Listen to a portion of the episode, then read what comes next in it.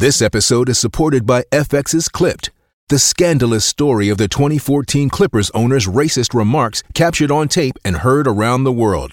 The series charts the tape's impact on a dysfunctional basketball organization striving to win against their reputation as the most cursed team in the league. Starring Laurence Fishburne, Jacki Weaver, Cleopatra Coleman, and Ed O'Neill. FX's Clipped, streaming June 4th, only on Hulu. Hello, financial feminists. Welcome back. We got a great episode as always for you today. This one's especially incredible if you're just trying to figure out how the American political system works and you're trying to figure out what you can do to support the kind of candidates and issues that you want to support. Before we get into it, some housekeeping. One, as always, please feel free to subscribe, review, rate the show. It helps other people discover the show and discover our movement of financial feminism.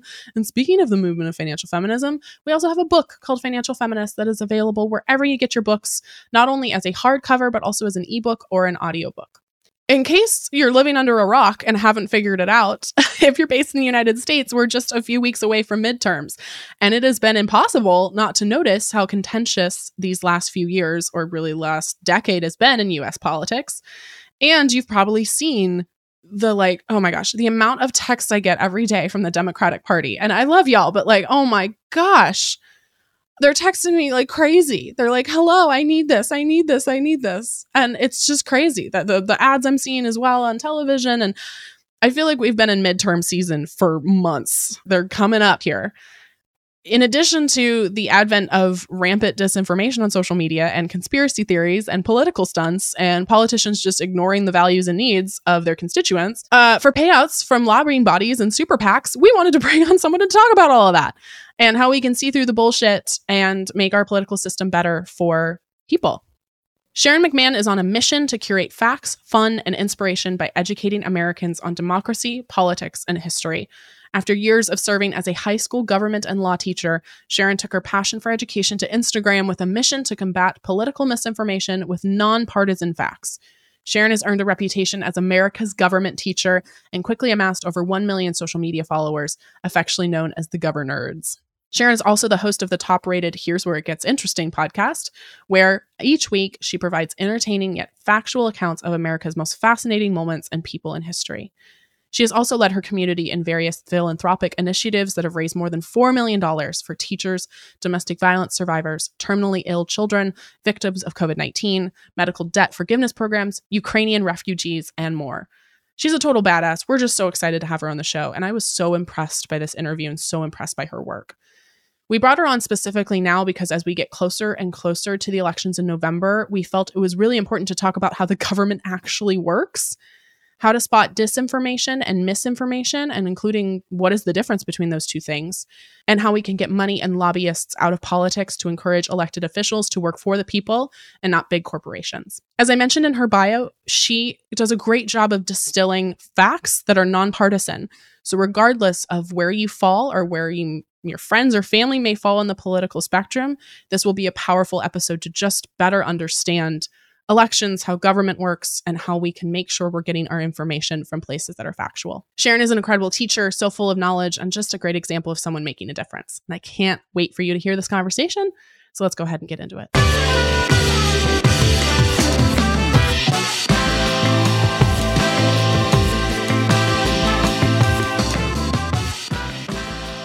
All right, I'm going to dive right into it. What do you think are the biggest misconceptions about how government works? Well, I mean, of course, there are a lot of misunderstandings about how it's structured, whose jobs are what.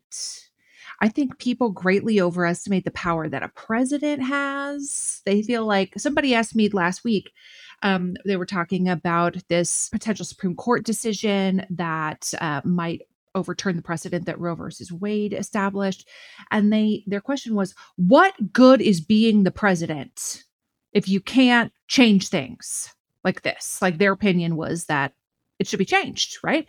Do you remember like when you were in elementary school and they're like, if you were president for a day, what would you do? And it was always like, give everybody candy, give everyone money. You know, like there's this perception that presidents have a lot of power that in fact they do not have So I think that's one of them for sure is a misunderstanding of who, whose power we're talking about when we're talking about governmental action. What is your favorite like quirky fact about the government or like something that the average person wouldn't know? Mm, oh my gosh, there are so many of them. Well, I'm sure most of your listeners have uh, seen Hamilton or uh, listened to the soundtrack, at least at the minimum, familiar with the concept. What song do you want me to sing? I'll pop off right now and I'll give you the entire three hour musical. Okay, so let me give you a couple interesting Aaron Burr facts that were not in the show. Yes, please. Are you you want to hear some? Okay, so everybody knows that he um, you know, he was he married this this woman who was already married to a British officer and they had a child named Theodosia, right? Well, her name was also Theodosia. His wife's name was Theodosia and their daughter's name was Theodosia. What the show does not tell you is that she was she already had five children and that she was 10 years older than him. She was 35 with five kids when they got married. so that's one thing. Um, I'll get. Let me give you just. I could. We could spend this. We could spend this whole episode talking about Aaron Burr. Um, I got so many facts. so here, here's another one. When they got married, Theodosia had a servant. She was not enslaved, but she was a servant. She was of Haitian descent, was raised in India, and had lived with Theodosia for a long time. Well, um, they have now definitively established through DNA evidence that Aaron Burr had a secret family with Theodosia's servant. And not shocking, but also, oh my God. Yes, right? I mean, when we say, I mean, this is the 1700s, how much agency did a woman of color who worked as a domestic servant, even though it wasn't technically, she wasn't technically enslaved. Um, how much agency would she have had over a powerful uh, white vice president, right? Um, so that is, I think, interesting. There are a couple people who've been able to establish definitively that they are his descendants through this woman, uh, through Theodosia's servant. Um, and then here, here, I'll just give you one more uh, which is that after, of course, he shoots Alexander Hamilton, he goes back to being the vice president for a couple of months because he was the vice president when he shot Alexander Hamilton. Imagine that today. Imagine Mike Pence or Kamala Harris shooting a political rival and then never being charged with anything and going back to resuming their duties as vice president. So that's that's absurd, first of all. Well, because everything's legal in New Jersey, right? so then he decides he's going to head west. He's going to head down to what is now Texas, the border of Texas and Louisiana. And he is going to try to seize land in an effort to make himself the ruler, have this region secede from the United States and make himself the ruler of that land. He was later put on trial for treason by the United States government for attempting to seize land and make himself essentially the emperor. He was never tried for killing Alexander Hamilton, but he was put on trial. No, but he's like, I you tried to take what is now mm-hmm. Texas you're treasonous. That's right. He, uh, he wasn't convicted. He was never convicted of that. I could continue, but I won't.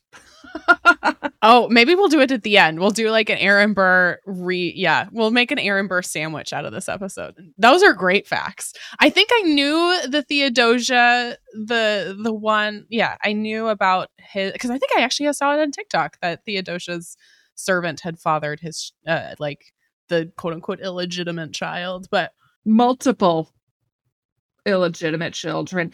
Uh, one of which, one daughter was named the same thing as Theodosia's children from her previous marriage. So it's like when you have a dog and then you have another dog and it's the same dog name. It, yeah, except it, what's unclear of is how much Theodosia knew about. I mean, she had to know that her servant was randomly pregnant because ultimately they ended up not living together anymore. But then Aaron Burr and her name is Mary Emmons, they named their daughter together the same thing that Theodosia had named her other her other child. Moving on from Aaron Burr. Lots of drama, and I love it. So, what got you to the work that you do on Instagram? Like, what was the catalyst for that work? Mm.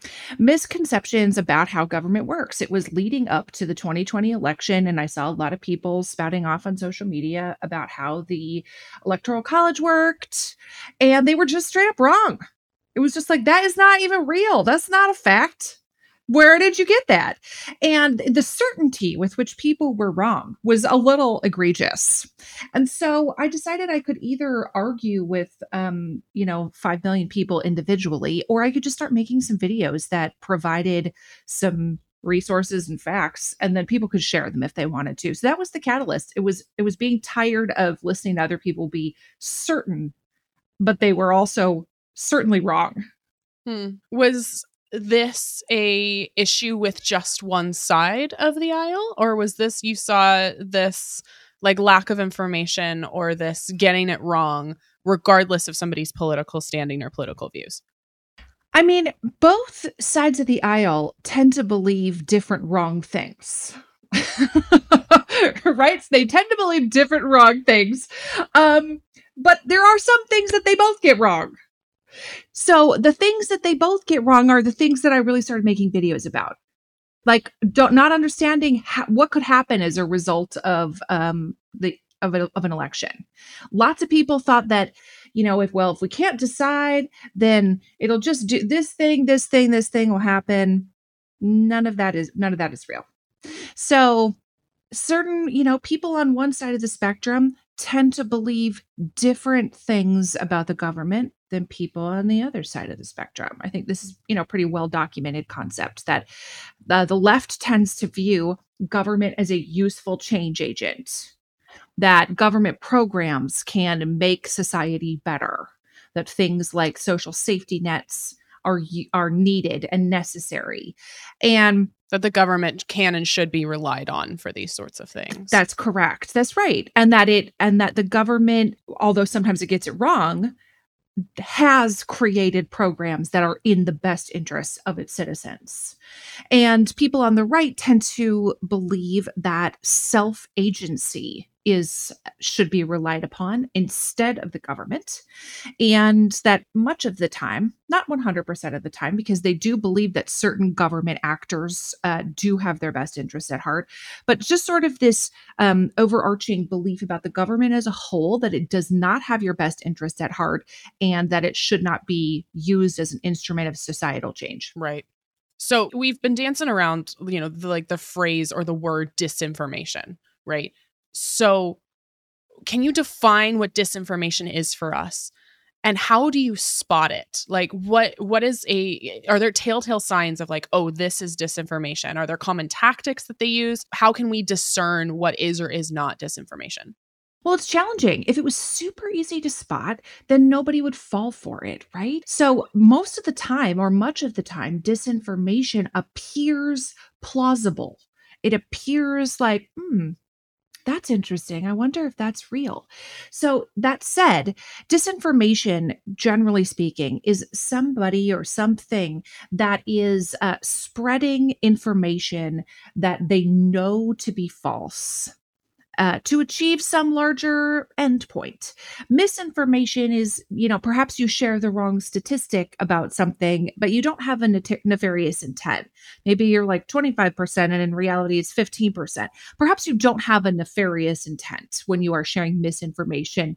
Oh, I didn't realize the difference. So, disinformation is like the intent to spread information that you know for a fact is false versus misinformation is like ignorance or like just not knowing something, right? Or getting it wrong without the intent to get it wrong. That's right. Yes. There's a usually a malicious intent with disinformation. I know this is a lie and I'm spreading it anyway. Uh, it's not a mistake. So that's part of what makes disinformation even more dangerous is because there is that nefarious intent behind it. And that nefarious intent is usually aimed at trying to achieve some objective, right? So I mean, Russia is one of the um, the biggest purveyors of disinformation in the world, and it can take a variety of sources. And a lot of times we think that it's going to just be like some somebody uh, typing something absurd and you're going to read it and be like, well, that's absurd. Most of the time, that's not true. Um, they're very sophisticated at it. They've been at it for a long time. They know what it takes to make something go viral. They know what it takes to make something, to make an idea spread.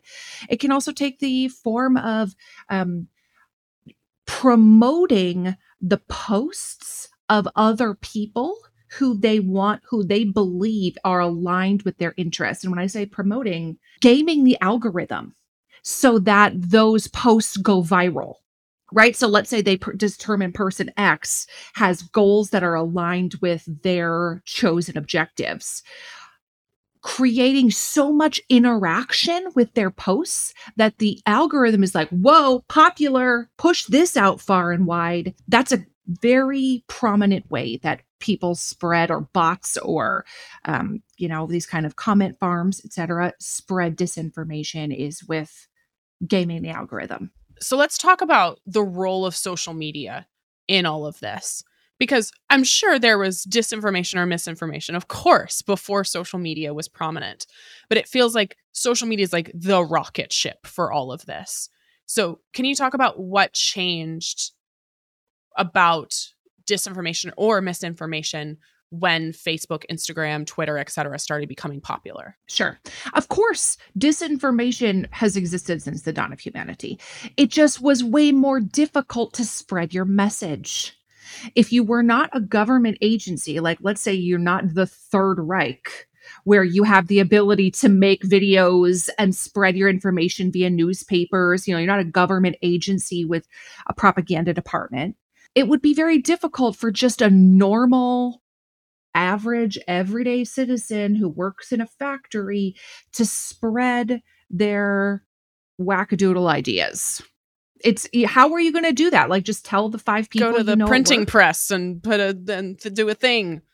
Right right. How would you convince somebody to buy it publish it you know all of those things? It was much more monumental task to spread disinformation. Doesn't mean it never happened. It was just much, much harder to do.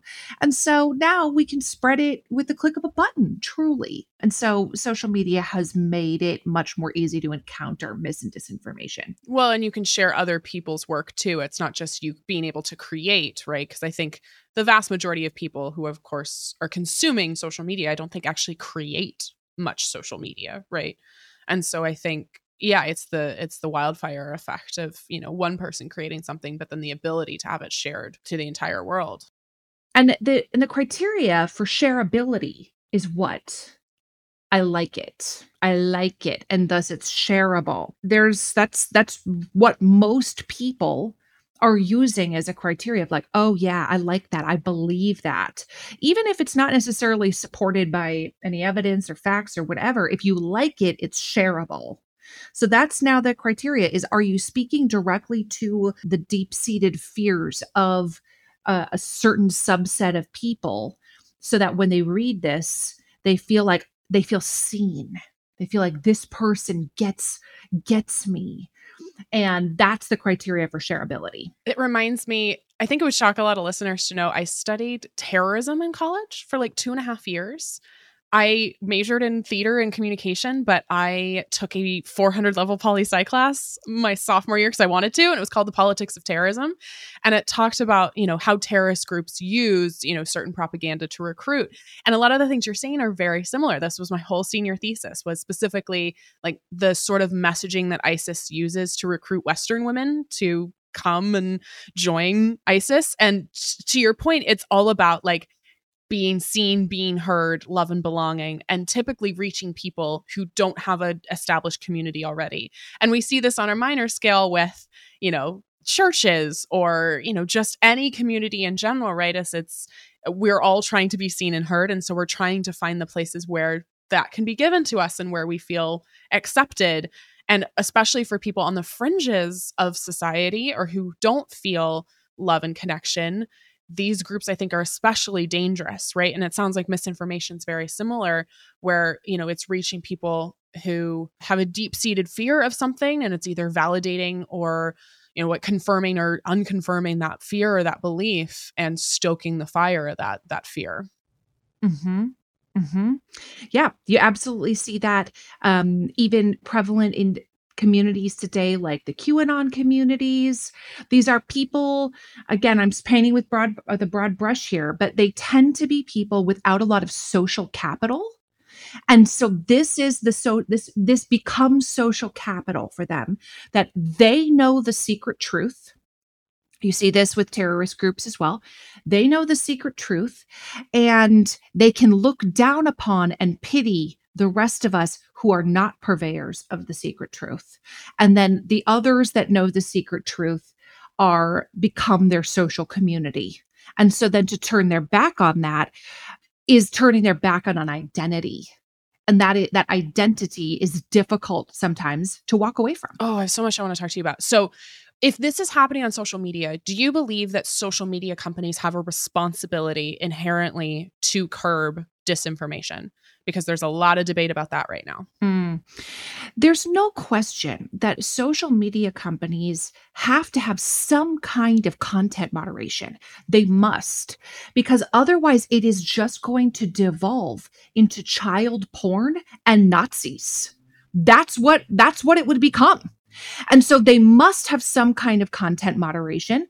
Um, there's a profit motive in having content moderation. It has to be it has to be a pleasant and enjoyable experience for the user. I'm not going to go on a social media platform that's all child porn and Nazis. My time spent on that platform would be zero. So there's a profit motive in content moderation. They need to keep you as a user. Um, but there is also there's federal laws they need to follow. But the, the real debate is not should we have any content moderation at all. The real debate is how much and what kind right? And people have different perspectives on how much and what kind of content moderation is the right amount to have. And you're seeing this very strongly in the news right now with Elon Musk's bid to purchase Twitter uh, and people continuing to interview him with how much content moderation would you have? Would you ban this person? Would you ban that person? And he's strongly in the camp of we will only ban irredeemable accounts that are like 100% spam and bots. If you're just controversial, then we'll keep you. Right. I think Twitter's been the one weirdly the like the social platform that I think has done the most what uh, like clearing. They've banned probably the most people, you know, uh, famously Donald Trump is, uh, no longer has a Twitter account. So, it's really interesting to see how that might shift under different leadership. It is. And it's very interesting to see the American discourse around whose job is it to moderate this content. Some people think it's the government's job. And who is in charge of moderating the content because those people have a tremendous amount of power in the in the not not just on the social media channel but just sort of in the context of american political dialogue cultural dialogue they have a tremendous amount of power in controlling that narrative tremendous we know yeah i mean facebook we're only now, I think, truly starting to understand how much sway Facebook has on election outcomes, mm-hmm, right? Mm-hmm, absolutely. I mean, the even the um, the intelligence community in the United States is like heads up. Uh, there was there was significant election interference from Russia, from Iran, from China in the 2016 election uh, via social media.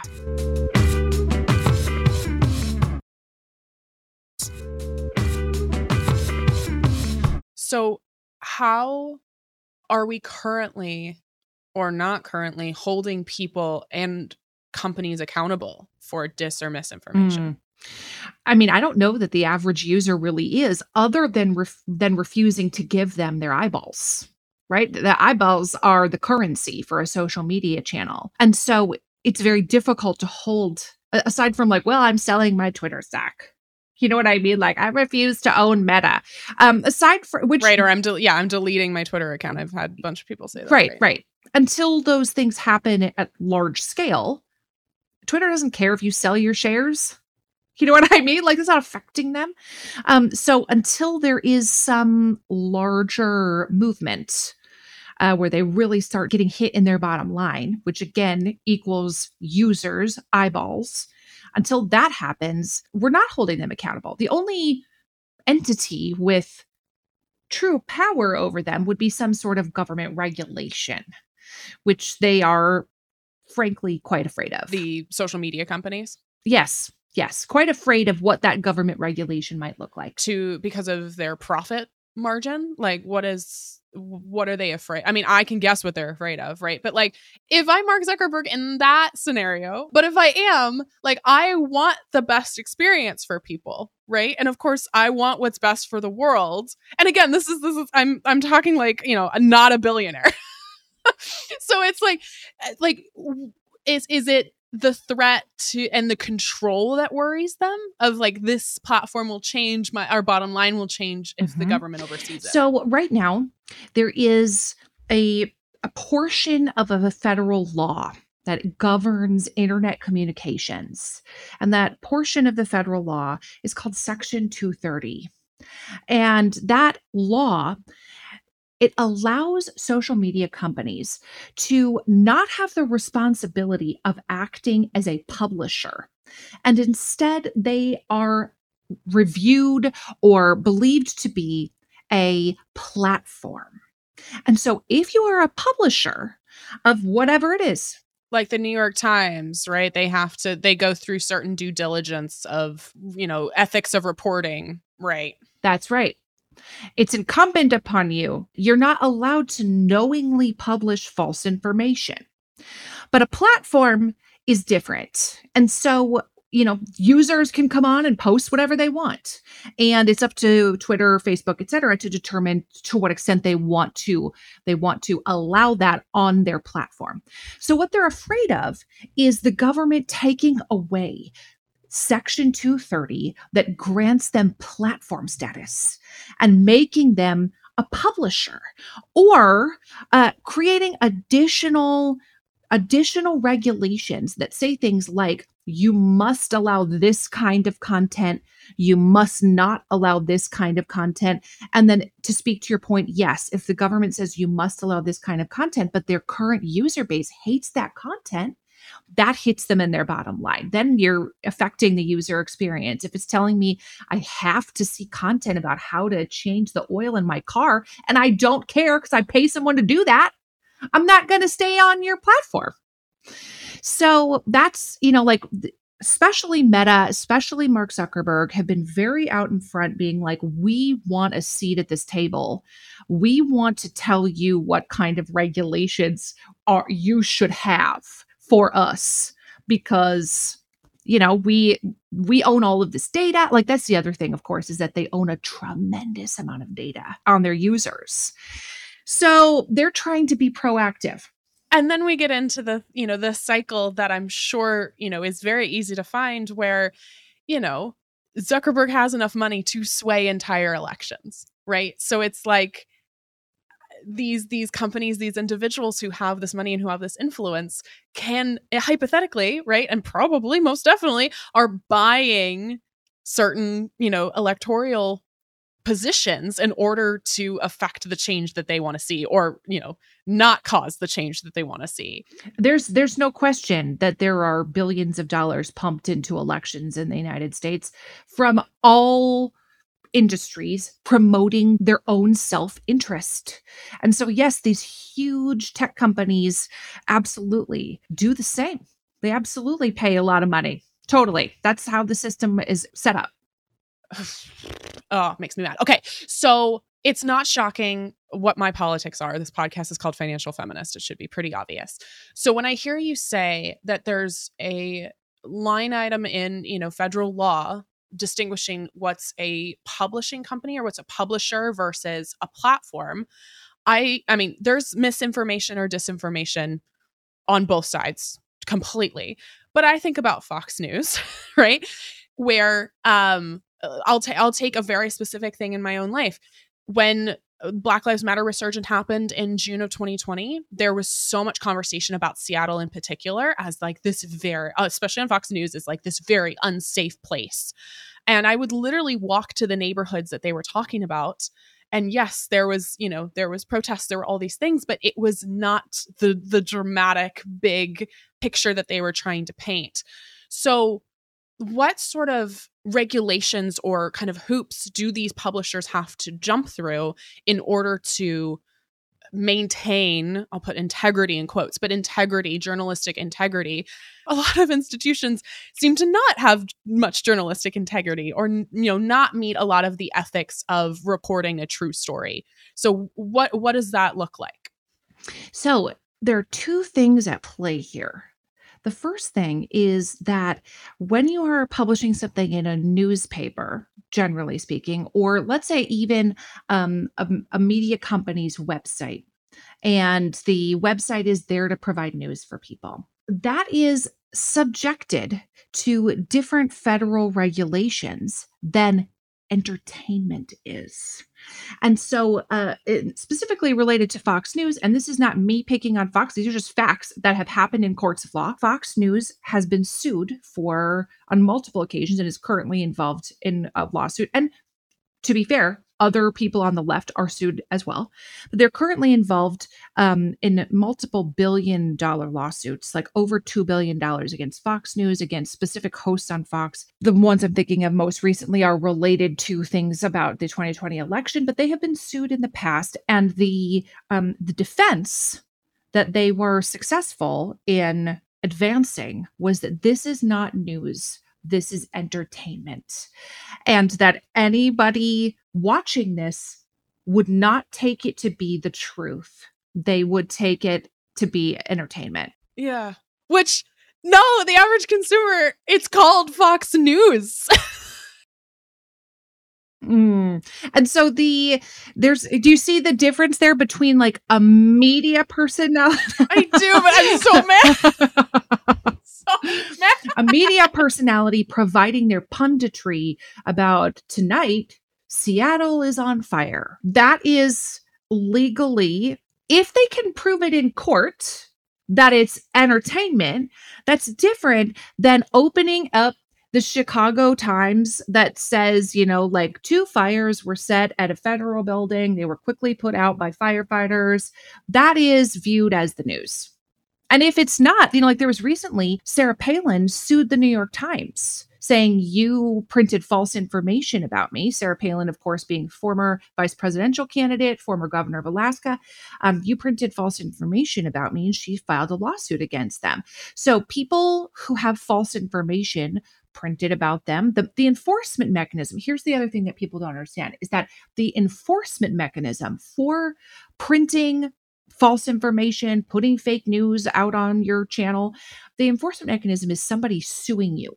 It's not the government showing up at your door and being like, you printed fake information about Sarah Palin. It is Sarah Palin suing the person, in this case, that she believed, the New York Times, that she believed was publishing fake information about her. And this- which requires money on both sides, too. That's the other thing. Right. Like you need money to put a lawsuit against, especially somebody as big as the New York Times or Fox News. That's right it requires a tremendous amount of resources to mount a successful lawsuit against a large media company.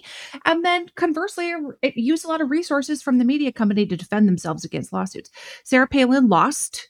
They determined that the New York Times did not knowingly, that it also requires knowingly printing false information that then harms you in some way if you print information that's like Tori has 48 billion dollars in the bank and she is really gorgeous and ha- is a supermodel. So those things might not be true. You might not have 48 billion dollars, but you also it would be difficult for you to demonstrate that that harmed you in some way. It made me too attractive that no man would go on a date with me. That's what it was. I'm so rich and so right. hot. Oh right. my god. So yeah, it might be false, but it also probably didn't hurt you. So it requires both of those things. It has to be knowingly false, but also has to harm you in some way.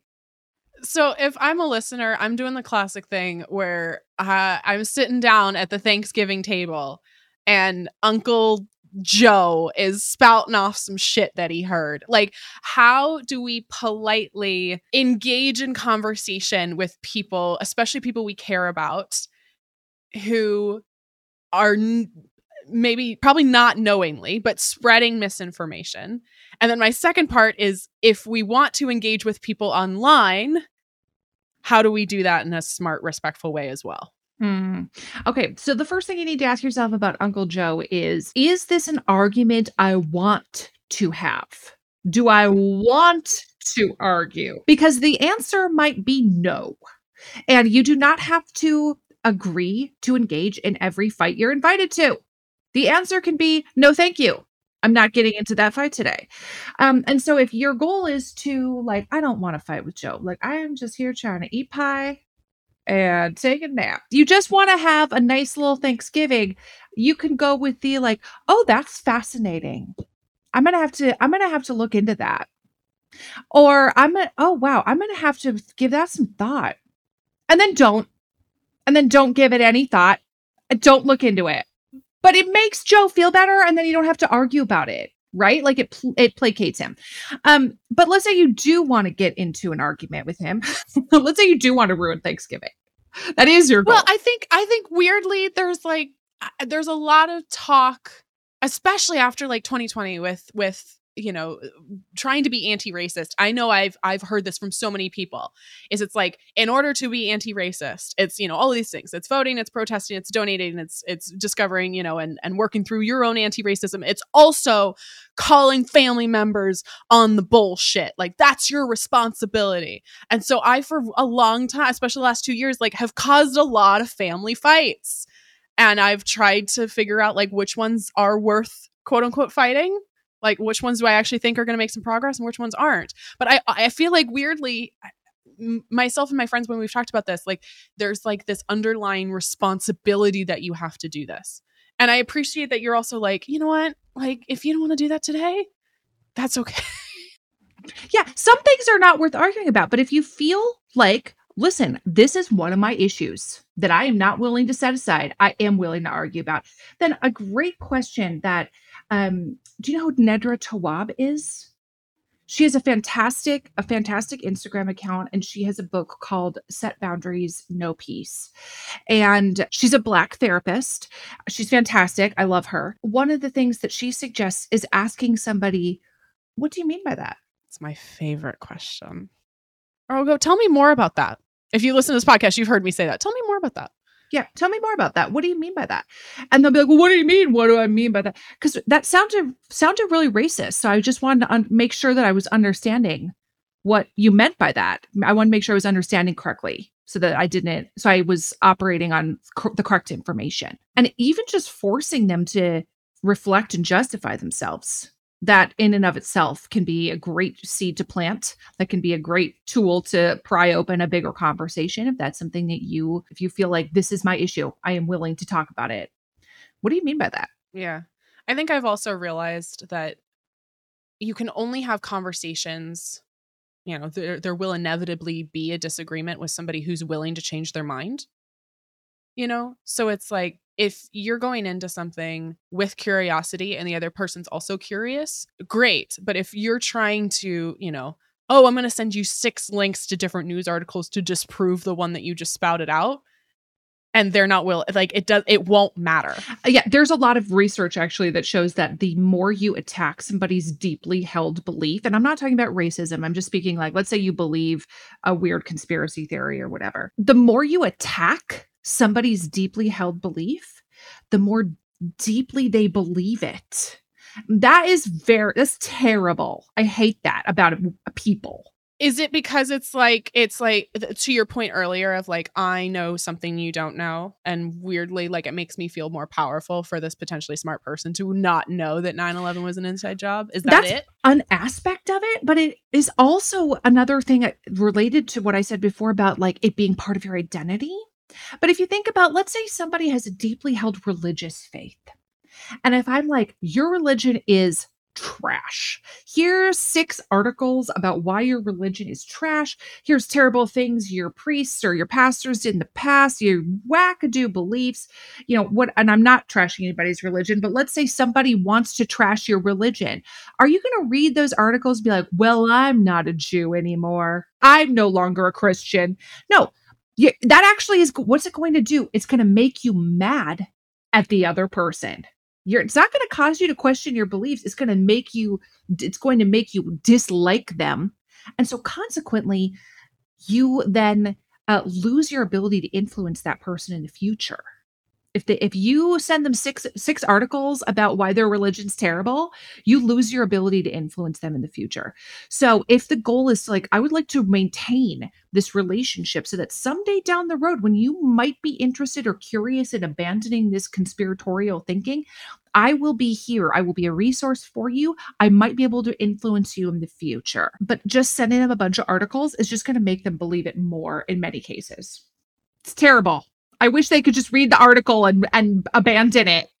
Total. Well, and I it's just the general the psychological need for us as humans to be comfortable right and if someone is going to make us uncomfortable even in a positive way right potentially the outcomes like we will shut down and not do it like we see that with money like we know that from money right as it's like yes. so many people we call it the ostrich effect in personal finance right they bury their head in the sand it's just so much easier to like not look at your money and even though it is temporarily uncomfortable, mm-hmm. it ultimately betters your life to, you know, look at your money or to work That's out right. or to go to therapy or all the other things, right? Or to leave that toxic relationship that like is comfortable now, mm-hmm. but you know deep down you're not supposed to be with that person. I know people that don't, you know, like um don't even open their mail because the bills are too uncomfortable because they know that they maybe don't have the resources to pay them or whatever. And so the the human brain's desire to avoid discomfort like don't underestimate your brain's desire to avoid discomfort. And so it requires um, a concerted effort on your part to wade into that discomfort with the long game in mind. And that is true of money and a variety of other things. Right. Totally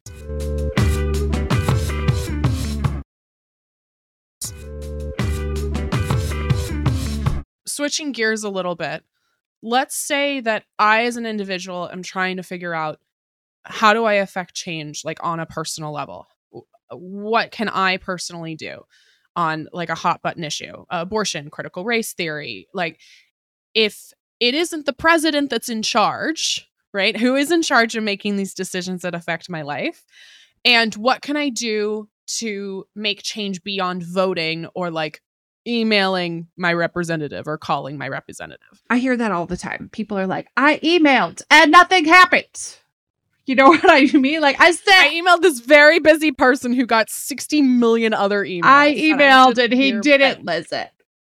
Um, I get it. Like just the the advice of email and vote it those are important things. Voting is actually extraordinarily important. It's frustrating when that's all you have. It seems like those are your only tools that you have.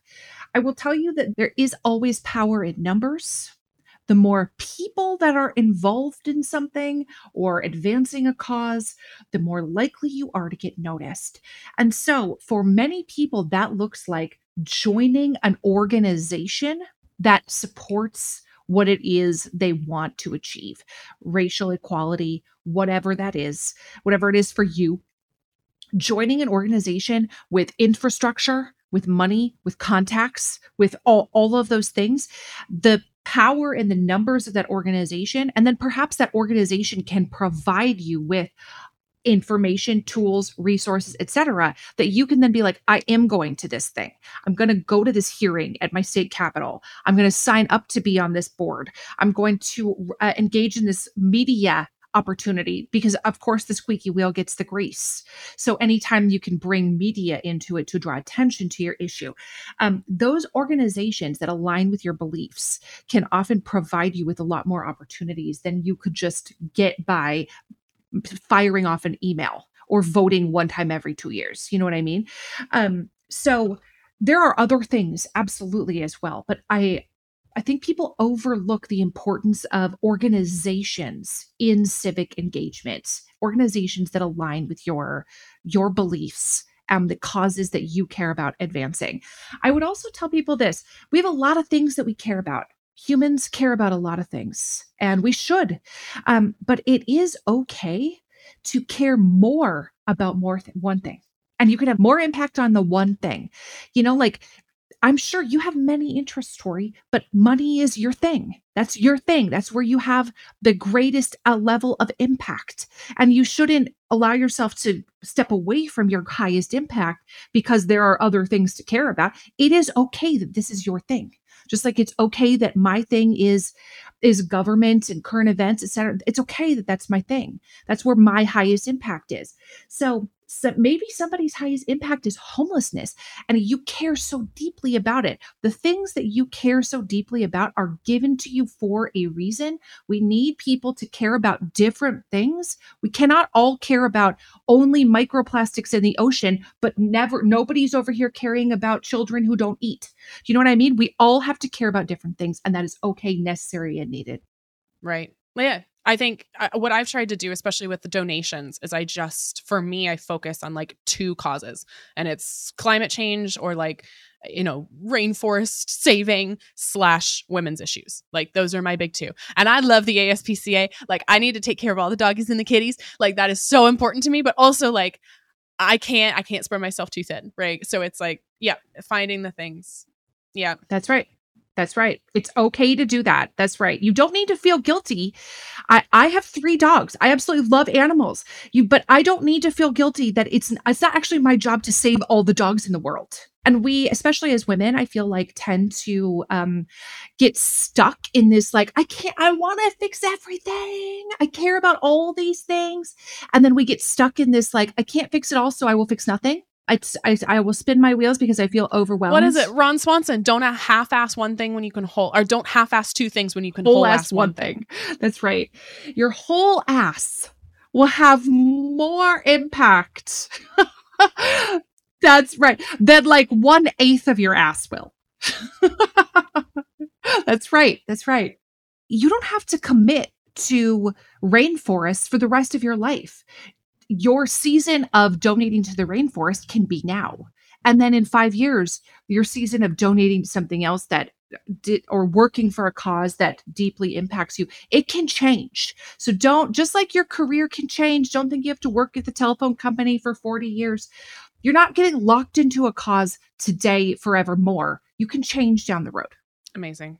And we talked to, I'm not sure which episode will come up first, but I spoke to Amanda Litman, who's the co founder of Run for Something yesterday. Incredible. She's incredible. But one of the things that she highlighted is like focusing too on like local very specific local government local issues because that's where you can uh, one affect the most change and two where the change is actually going to impact you the most. These huge national elections especially presidential elections are very flashy right? And don't not vote in them please god. But also they're not going to affect you a ton. And you can't, of course, as one individual, have a ton of sway or affect change, but you can run for your school board or support a certain person who's running for your school or library board or, you know, the district attorney's office or something like that. And those positions then become stepping stones to bigger things if you want them to be. Where do you think people who, uh, you know, people who are like Joe Biden was on his city council you know what I mean? Like people get an experience and then they can move up if someday your go- that's your goal. But you're 100% correct that the issues that impact your daily life the most, like what good is is talking about the ASPCA if nobody is actually picking up your trash? Do you know what I mean? Like somebody somebody needs to pick up your trash and like make sure you have clean drinking water. That or who's banning a certain book for, you know, the the children who are being educated at the elementary school three blocks from you. That's right. Those are all very real things that impact your daily life. Trash pickup, roads, clean water, homelessness in your community, that in healthcare, that also impact your life at the micro level on a daily basis. And those happen in your own community. And it's usually not, the president has nothing to do with picking up trash at your community. You know what I mean? Like those are very important things. Right. Right. You've talked about how candidates are using sometimes these hot button topics as rallying points, right? Like critical race theory in schools, but they actually have no control over legislation that has to do with schools. So, how can we look out for this? Like, how can we find, I don't know, how can we like fact check that? Mm. Okay, so this is this is where education on government why I think it's important because if you don't know that the person who's on city council has nothing to do with the school board, then it then you might vote for them based on what they want to do for schools when in reality they have zero control over the schools. Um, and they absolutely do use wedge issues, whatever it is for their what they believe their voter base wants to hear. They use those wedge issues that differentiate themselves between them and their opponent in an effort to try to galvanize their base. So one of the ways you can fact check that is to figure out what actually are the responsibilities of this candidate. This person is on the water board. He has nothing to do with critical race theory at my school. Do you know what I mean? Sometimes it's obvious. But sometimes it's not obvious that congressional candidates actually have no sw- say over what happens in your community schools because those rules are set by states and local communities. Those are not set by the federal government. Congress is not making laws about what's happening in Seattle public schools, or I mean, any public schools for that matter. Outside of a few narrow areas like, you know, like uh, special education, the vast majority of what happens in schools is done at the state and local level. And so, if you are voting for congressional candidates based on their beliefs about schools, um, you're going to be disappointed when they don't deliver on anything related to schools. yeah. Can we talk about the electoral college for a second? Of course, absolutely. The probably your favorite topic. Okay, what are the pros and cons of an electoral college system? And is it something that is actively disenfranchising voters or is it something a little more complex than that? Hmm. Well, okay. So the 20 20 election did align with the popular vote. The 2016 election did not. Hillary won the popular vote. Um, and there were a couple of elections where, like, Barack Obama did win the popular vote and he did win the electoral college. Um, George W. Bush is the uh, is you know like another example of a differential between a popular vote. Which election? The two the 2000 election. Yeah. In fact, George W. Bush won the 2000 election by 500 and I want to say 538 votes. There's so much debate on whether he actually did win, right? Because Yeah, oh yeah, absolutely. It depends on how you want to recount the votes in Florida. Um, he either won by 500 something votes or he or uh, Al Gore narrowly won, but it depends on the criteria. It's like the simulation, right? Where it's like, what would this world be if Al Gore? yeah, very different. it would be very different. It absolutely would. What would Al Gore's leadership on 9 11 look like? Would 9 11 have happened if Al Gore? Totally. The 2000 election is absolutely fascinating. It's so interesting, but I, I won't belabor the point of the 2000 election. Okay, electoral college, talk to me. People ask me all the time, should we keep the electoral college? Is it is it worth having? Is it, you know, like is it protecting people? And if you live in a small state, and by small I mean population small, your inclination tends to be that you want to keep it. And because it gives you a larger impact, larger influence on the outcome of the election than you would have otherwise. If you live in a big state, if you live in Texas, you might want to keep it. But if you live in a state like California or New York, um, the the swing tends to be that you don't want to keep it because you feel like your vote is diluted. Your vote is diminished because you only have this tiny sliver of the pie. When if you were going by pure population, your state would have more influence. So, well, in addition, it seems the way they've split districts, right? The gerrymandering that's happened in terms of, you know, the electoral districts, right? Is I think that's the other big issue, right? Is you're seeing very specific oh, you absolutely are. to suppress votes from largely black and brown communities and that affects mm-hmm. the way mm-hmm. the electoral college can operate it does um, and so the question that we have to ask ourselves then when we're talking about this issue is what is the most important thing to achieve in an election? Is it one person, one vote? Is it state identity? Or is it something else? Because the Electoral College uh, props up state identity politics. It, it firmly establishes that we are South Dakota and our votes go this direction. Do you know what I mean? Whereas a straight popular vote is much more focused on the identity of a single individual, one person, one vote. Uh, younger people tend to be very against the electoral college statistically. You know, like Gen Z does not like the electoral college by and large. People, you know, older than me, the boomer generation tends to want to uh, keep it they feel comfortable with it. They, you know, maybe they understand it better than Gen Z does. Yep. Um, and there's also that differential that um, younger people tend to live in more urban areas and they are more likely to feel disenfranchised by the electoral college. So it really that's really the question we have to answer. Is it state identity or is it one person one vote? Because if it's one person one vote the electoral college does not support that. If it's state identity then the electoral college supports that. Um, and that's that question of state identity states rights is truly fundamental to the United States. That has existed since this country's inception is what is the role of state government? Uh, and it's something that people are clearly still arguing about today. Yeah one of the things that i'm you can't not hear about it is that uh, this this perspective or this thinking that so many of the quote unquote issues with government would be solved if we would just move away from the two party system. Do you agree with that? What like tell us more about that and and because uh, yeah I, i'm over here i'm like i don't know you can't like i obviously identify as pretty clear what again what my politics are but like I, I am much more i think left leaning than a lot of people who identify as democrats so it's like is is that something that is necessary do you think based on your vast knowledge that that's just the inevitable like what does this look like Mm.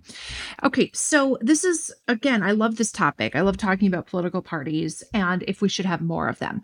I do think most Americans want more than two political parties.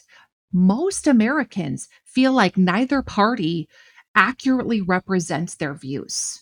And you as a pretty, you know, pretty far to the left, you probably feel like that moderate wing, that center wing of the Democratic Party, like the Joe Manchins of the world, you probably feel like he does not represent your views. I'm I'm hypothesizing. I I do the like I would yeah well I think of um even like the past presidential election Joe Biden was not my first choice Lang was not my 1st mm-hmm, choice at mm-hmm. all. Mm-hmm. He's very he's much more moderate than a lot of people who are farther left. Yes. But I understood this is like the nuance of it. I understood that Joe Biden was probably the best person to beat Donald Trump. So like I, I believed that at least because I was like I was very much Elizabeth Warren was like my candidate.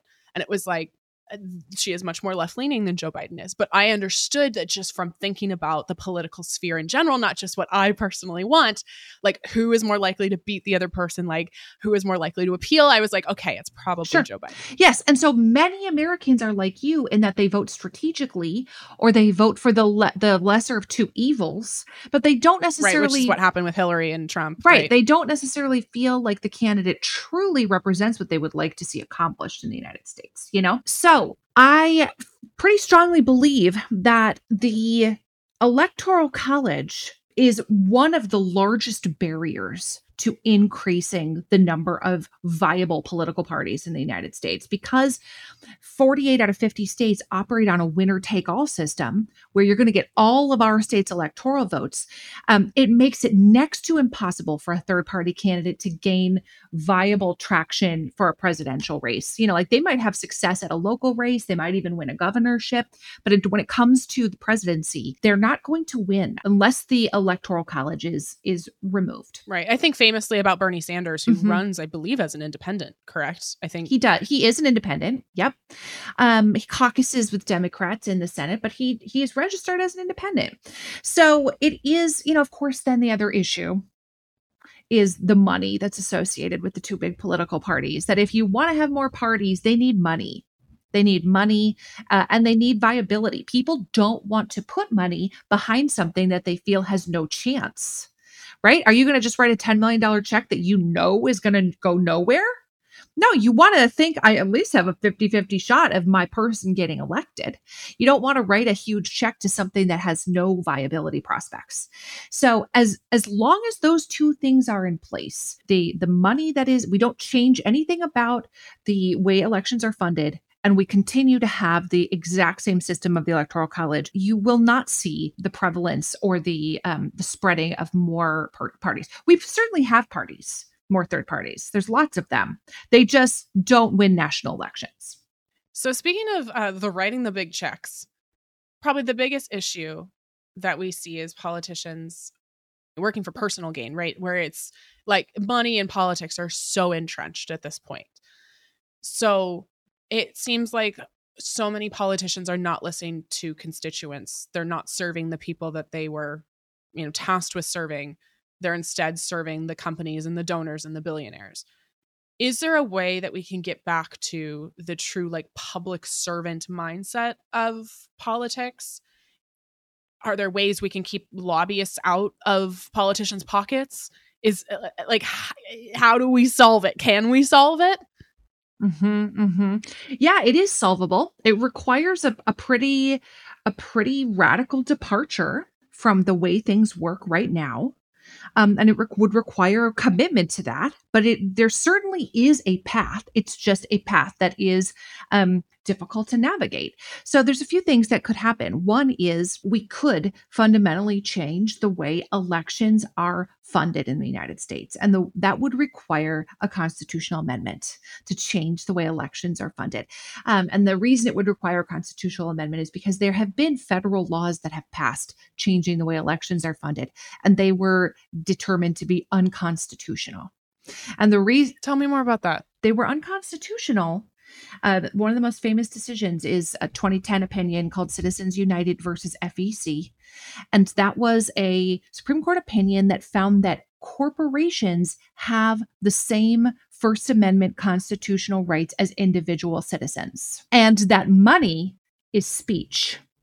Money is the speech. Do you watch Community, Sharon? Have you ever seen the show Community? I just think um how do I explain this? Community is such like it's so deep in it. There's an episode where they bring they they open a subway sandwich. Yep. They open a subway location on campus, but because it's like a corporate conglomerate, they're not allowed. So what they do is they have a student enroll and his identity becomes Subway. like his name is Subway because they they're not allowed to bring like a corporation into the community college that isn't associated with the community college in some way. So they literally pay this kid to like become Subway. Mm.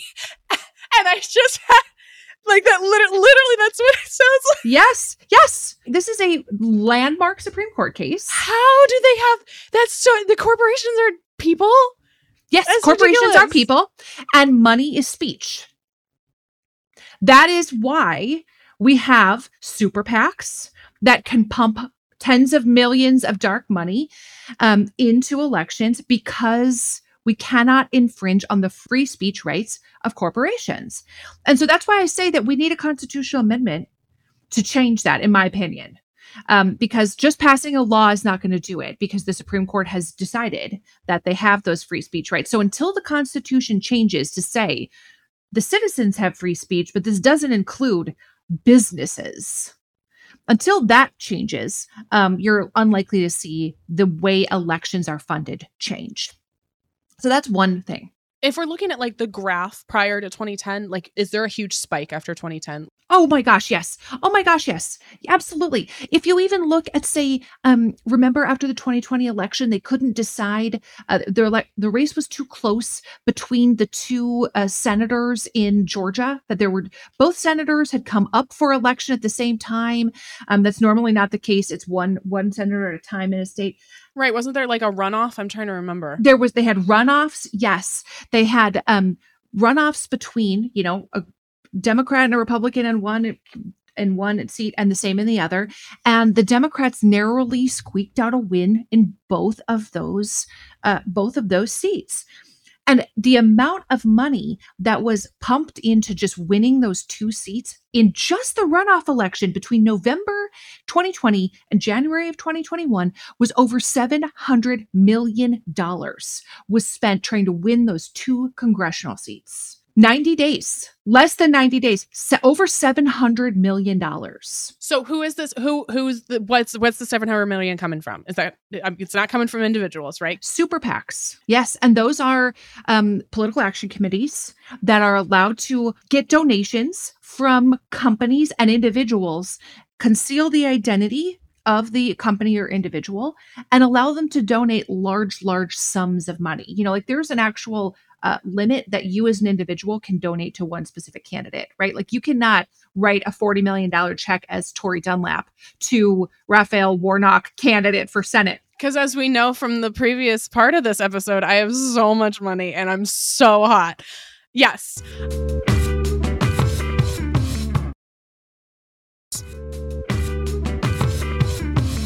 So the obvious, the obvious thought, right? If if let's say I am a huge corporate con- conglomerate and I'm donating money to this campaign, I am trying to support this candidate in the hopes that they are supporting my goals as an organization, right? Supporting my goals as a company.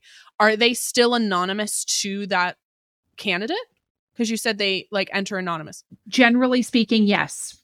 Generally speaking, yes, they are. Mm-hmm. Interesting. So, uh, in so why is why donate? Because you feel like so. For example, with these two candidates in Georgia, they wanted the Democrats to have control of the Senate and they were, uh, or they desperately wanted the Democrats to not have control of the Senate. So they vote, they donated to the op- opposing candidate. So the idea is that if the Democrats have control or the Republicans have control is of tremendous importance. And if, if, right, affects tax laws, it affects regulations. Right, right. Okay. That's right. If the Republican part, you know, the Republicans are more friendly to my industry or Democrats are more friendly to my industry um, or my cause. So the idea that corporations or very very wealthy donors have a tremendous amount of out you know like an outsized influence on american law uh, and american politics is very evidenced between like i want to say it was january 5th of 2021 and november 3rd of 2020 that they spent 700 million dollars something in that range I do think that there could be federal laws passed that limit the if the impact of lobbyists on Congress. We there are only two countries in the world that allow lobbying. All the other democracies. Can you define what lobbying is? Yeah, it is the uh, an organization or an industry that employs an individual or a group of individuals and the goal of the individual or group is to advance the interests of the uh, group that hires them. And they advance their interests legislatively via things like education. And so, one of the reasons people say that lobbying is necessary and needed is because America is a very large country population wise, it's a large country geographically. It is a very complicated economy. Um, we don't just, we're not just a small tourist country. You know what I mean? We have a large amount of large amount of moving plates spinning. Um, and so lobbying organizations would say that they provide very needed and valuable education to legislators about what's important to their mining industry or their medical industry. Or I'm Exxon Mobil and I've hired lobbyists to talk about oil. Why? That's right. That's exactly right. Um, and so there's it's it is probably true. They do provide education on things. They do. It's not it, that's education to representatives. To senators and representatives. Yes. About things like here's why the American Heart Association or the American Medical Association would oppose this legislation. Uh, or would would want this piece of legislation. They want you to pass the clean renew the Clean Air Act because it, it has negative impact on Americans' health or whatever it is. So they're providing education on how that constituency, that group feels about an issue.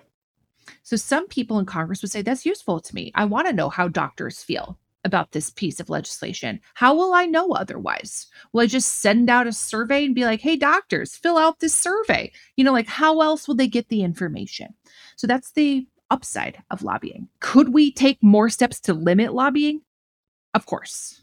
Yes, we absolutely could. It's it's an uphill battle though because people get money from these organizations and they get money to run their campaigns. And so that all goes back to my prior point that if we change the way that elections are funded, um, we will change the influence that lobbyists have.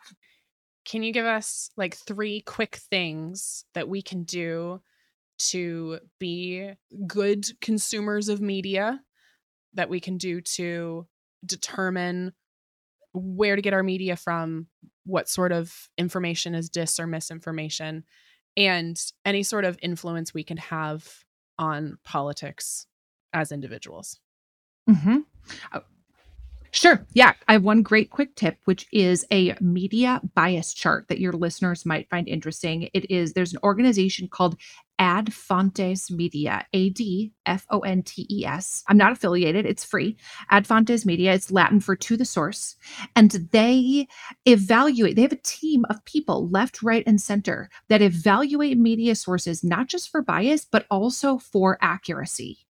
And so they have this big chart that shows you where, like your favorite news source, let's say you love to read the New York Times, does that, they'll show you, does that lean left? Is it strongly left? Is it super far right? And then additionally, how accurate, how reliable, I think is the word that they use. How reliable is that source in reporting facts? And so that I think is tremendously useful. It allows you to see how reliable are my news sources. So that's one thing very quick and easy that people can do to better educate themselves about the media they're consuming, adfontesmedia.com. Um, and they actually have like curriculum stuff for teachers. So like there's a lot of things that they can that they have a lot of resources. Um, another thing is, I always recommend reading your news instead of watching it because what you read is more carefully vetted. Uh, there are multiple people looking at that. It's not somebody spouting garbage because somebody had to write it, type it up, an editor had to read it, they had to format it for the web. There are like multiple. And it's not as emotionally potentially jarring, right? Because if somebody is presenting news to you, just like, you know, me talking right now, you can tell tell if I'm agitated, right? Or you can tell if I'm more calm, right? So it's going to, that's a great point. Watching your news is, or your entertainment is going to be, you know, more emotional just because you're watching somebody else deliver it. That's exactly right. You're way more likely to feel emotionally manipulated or fired up than you are if you're just reading a fact based news source, reading it. Um, so those are two quick tips. And then the other third thing that I would say is um, do when people are like, oh, there's so many things to fix, the whole thing is broken, just light it all on fire. I hate it all. Um, that's a very common way to feel. I would encourage people to um, not let the enormity of the world's problems keep you from doing something. It's not your job to fix everything, but it also does not mean you have no responsibility. It's everyone's job to do something, but nobody's job to do everything. Pick something that you love, pick a cause, rainforest, microplastic, whatever it is, um, and work on that one thing and do one small thing for that for that issue that you care deeply about. And if all of us do that, that will have a much bigger impact than like five of us trying to do everything. That was very poetic, and I wish I could end on that. However, we have Aaron Burr. I need to know at least one more fact about Aaron fucking Burr. Okay, okay. Yes. okay, so when Aaron Burr was was acquitted on his treason trial, he went to Europe he was like, These people hate me. They were like burning him in effigy around the entire country. He was a complete villain. And so he's like, I can't stay it here. It wasn't after Hamilton though, because in the musical, it's like he shot Hamilton, and that's the that's his like claim to fame. That's it. That's the end of his story. No, no, he the whole thing about like I'm gonna take over Tex part of Texas, that all happened after Hamilton. So And people are pissed off about that, not the fact that he shot Hamilton. Totally, totally. Yes. Totally. So um he's acquitted for treason. He realizes, like, I can't stay here. I'm going to go to Europe. While he's in Europe, he attempts to convince Napoleon to help him take over Florida. And Napoleon's like, no, I'm not help. We're not doing that. Yeah. We're not doing that. The Spanish already had it. Like, we're not, I'm not fighting the Spanish on your behalf to help you become the leader of the Emperor of Florida. No, so, so really, it's not a Napoleon complex; it's a Burr complex. Yes. So he eventually he writes to his. By the way, Aaron Burr and Theodosia, his wife, had four children together.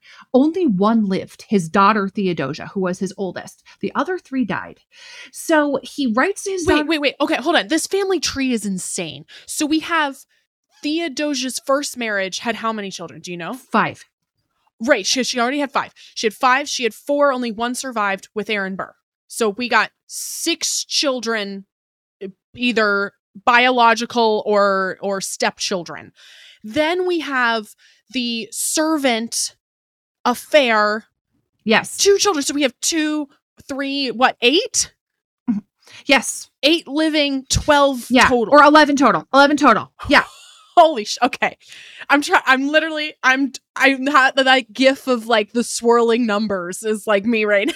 So, okay. So, Theodosia, his daughter, has been keeping all of his stuff. You know, like when he flees to Europe, he, it's not like he brought everything he owned with him. He left it in her care. His daughter was married to the governor of South Carolina, by the way, James Alston. And his daughter only had one child whose name was Aaron Burr Alston. And then, after he's been in Europe for like four years, um, he decides, I'm coming back. And Theodosia is excited to see him. She's going to meet him in New York. She lives in South Carolina. Again, she's going to meet his ship in the harbor. Well, before, shortly before he lands in New York, her only child died. So Aaron Burr Alston, her only child, the and Aaron Burr's only grandchild, died. So she doesn't meet him in New York. She's like, I'm too overcome. He died, her son died in June. Aaron Burr was set to land in July. And she was too overcome and said, I will have to come meet you later.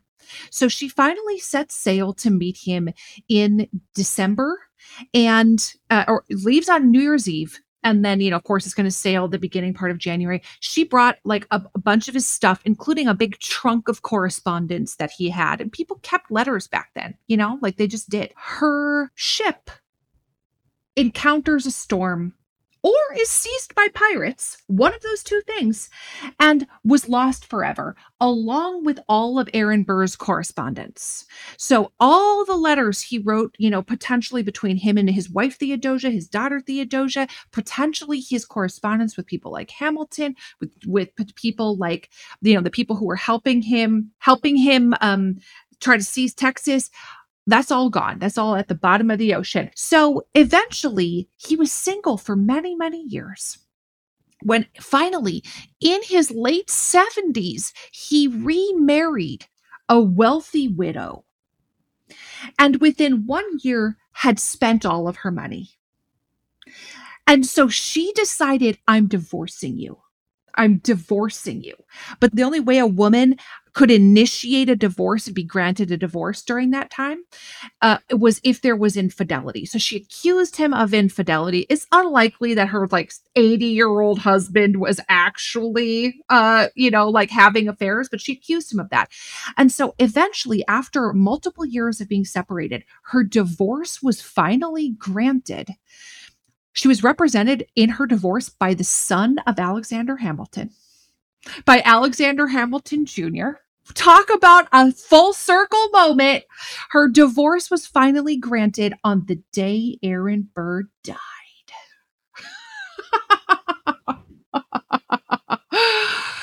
you can't make it up. If it was a novel, people would be like, that's not believable.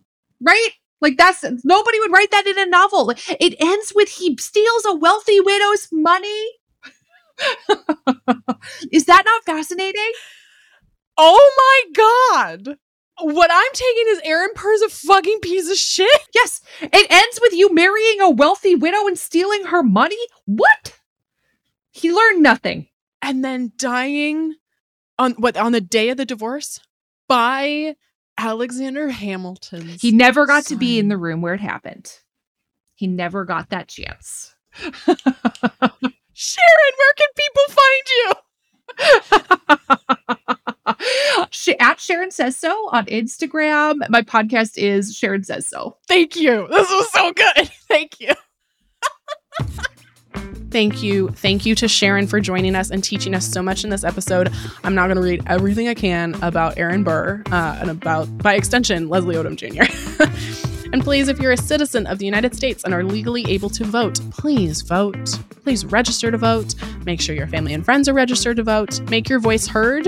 This is a luxury, unfortunately. It is a luxury to be able to vote, it is a privilege, and we want you to exercise that privilege.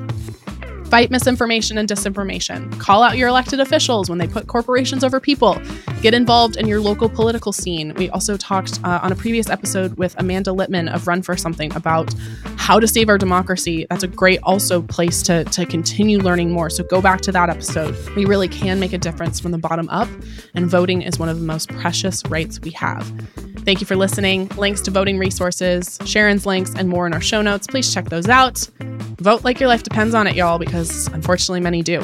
Catch you later, financial feminists. Thanks as always for being here. Thank you for listening to Financial Feminist, a Her First 100K podcast. Financial Feminist is hosted by me, Tori Dunlap, produced by Kristen Fields, marketing and administration by Karina Patel, Olivia Koning, Sharice Wade, Alina Hilzer, Paulina Isaac, Sophia Cohen, Valerie Oresco, Jack Koning, and Anna Alexandra. Research by Ariel Johnson. Audio engineering by Austin Fields. Promotional graphics by Mary Stratton.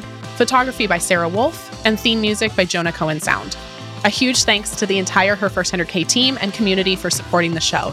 For more information about Financial Feminist, Her First 100K, our guests, episode show notes, and our upcoming book, also titled Financial Feminist, visit herfirst100k.com.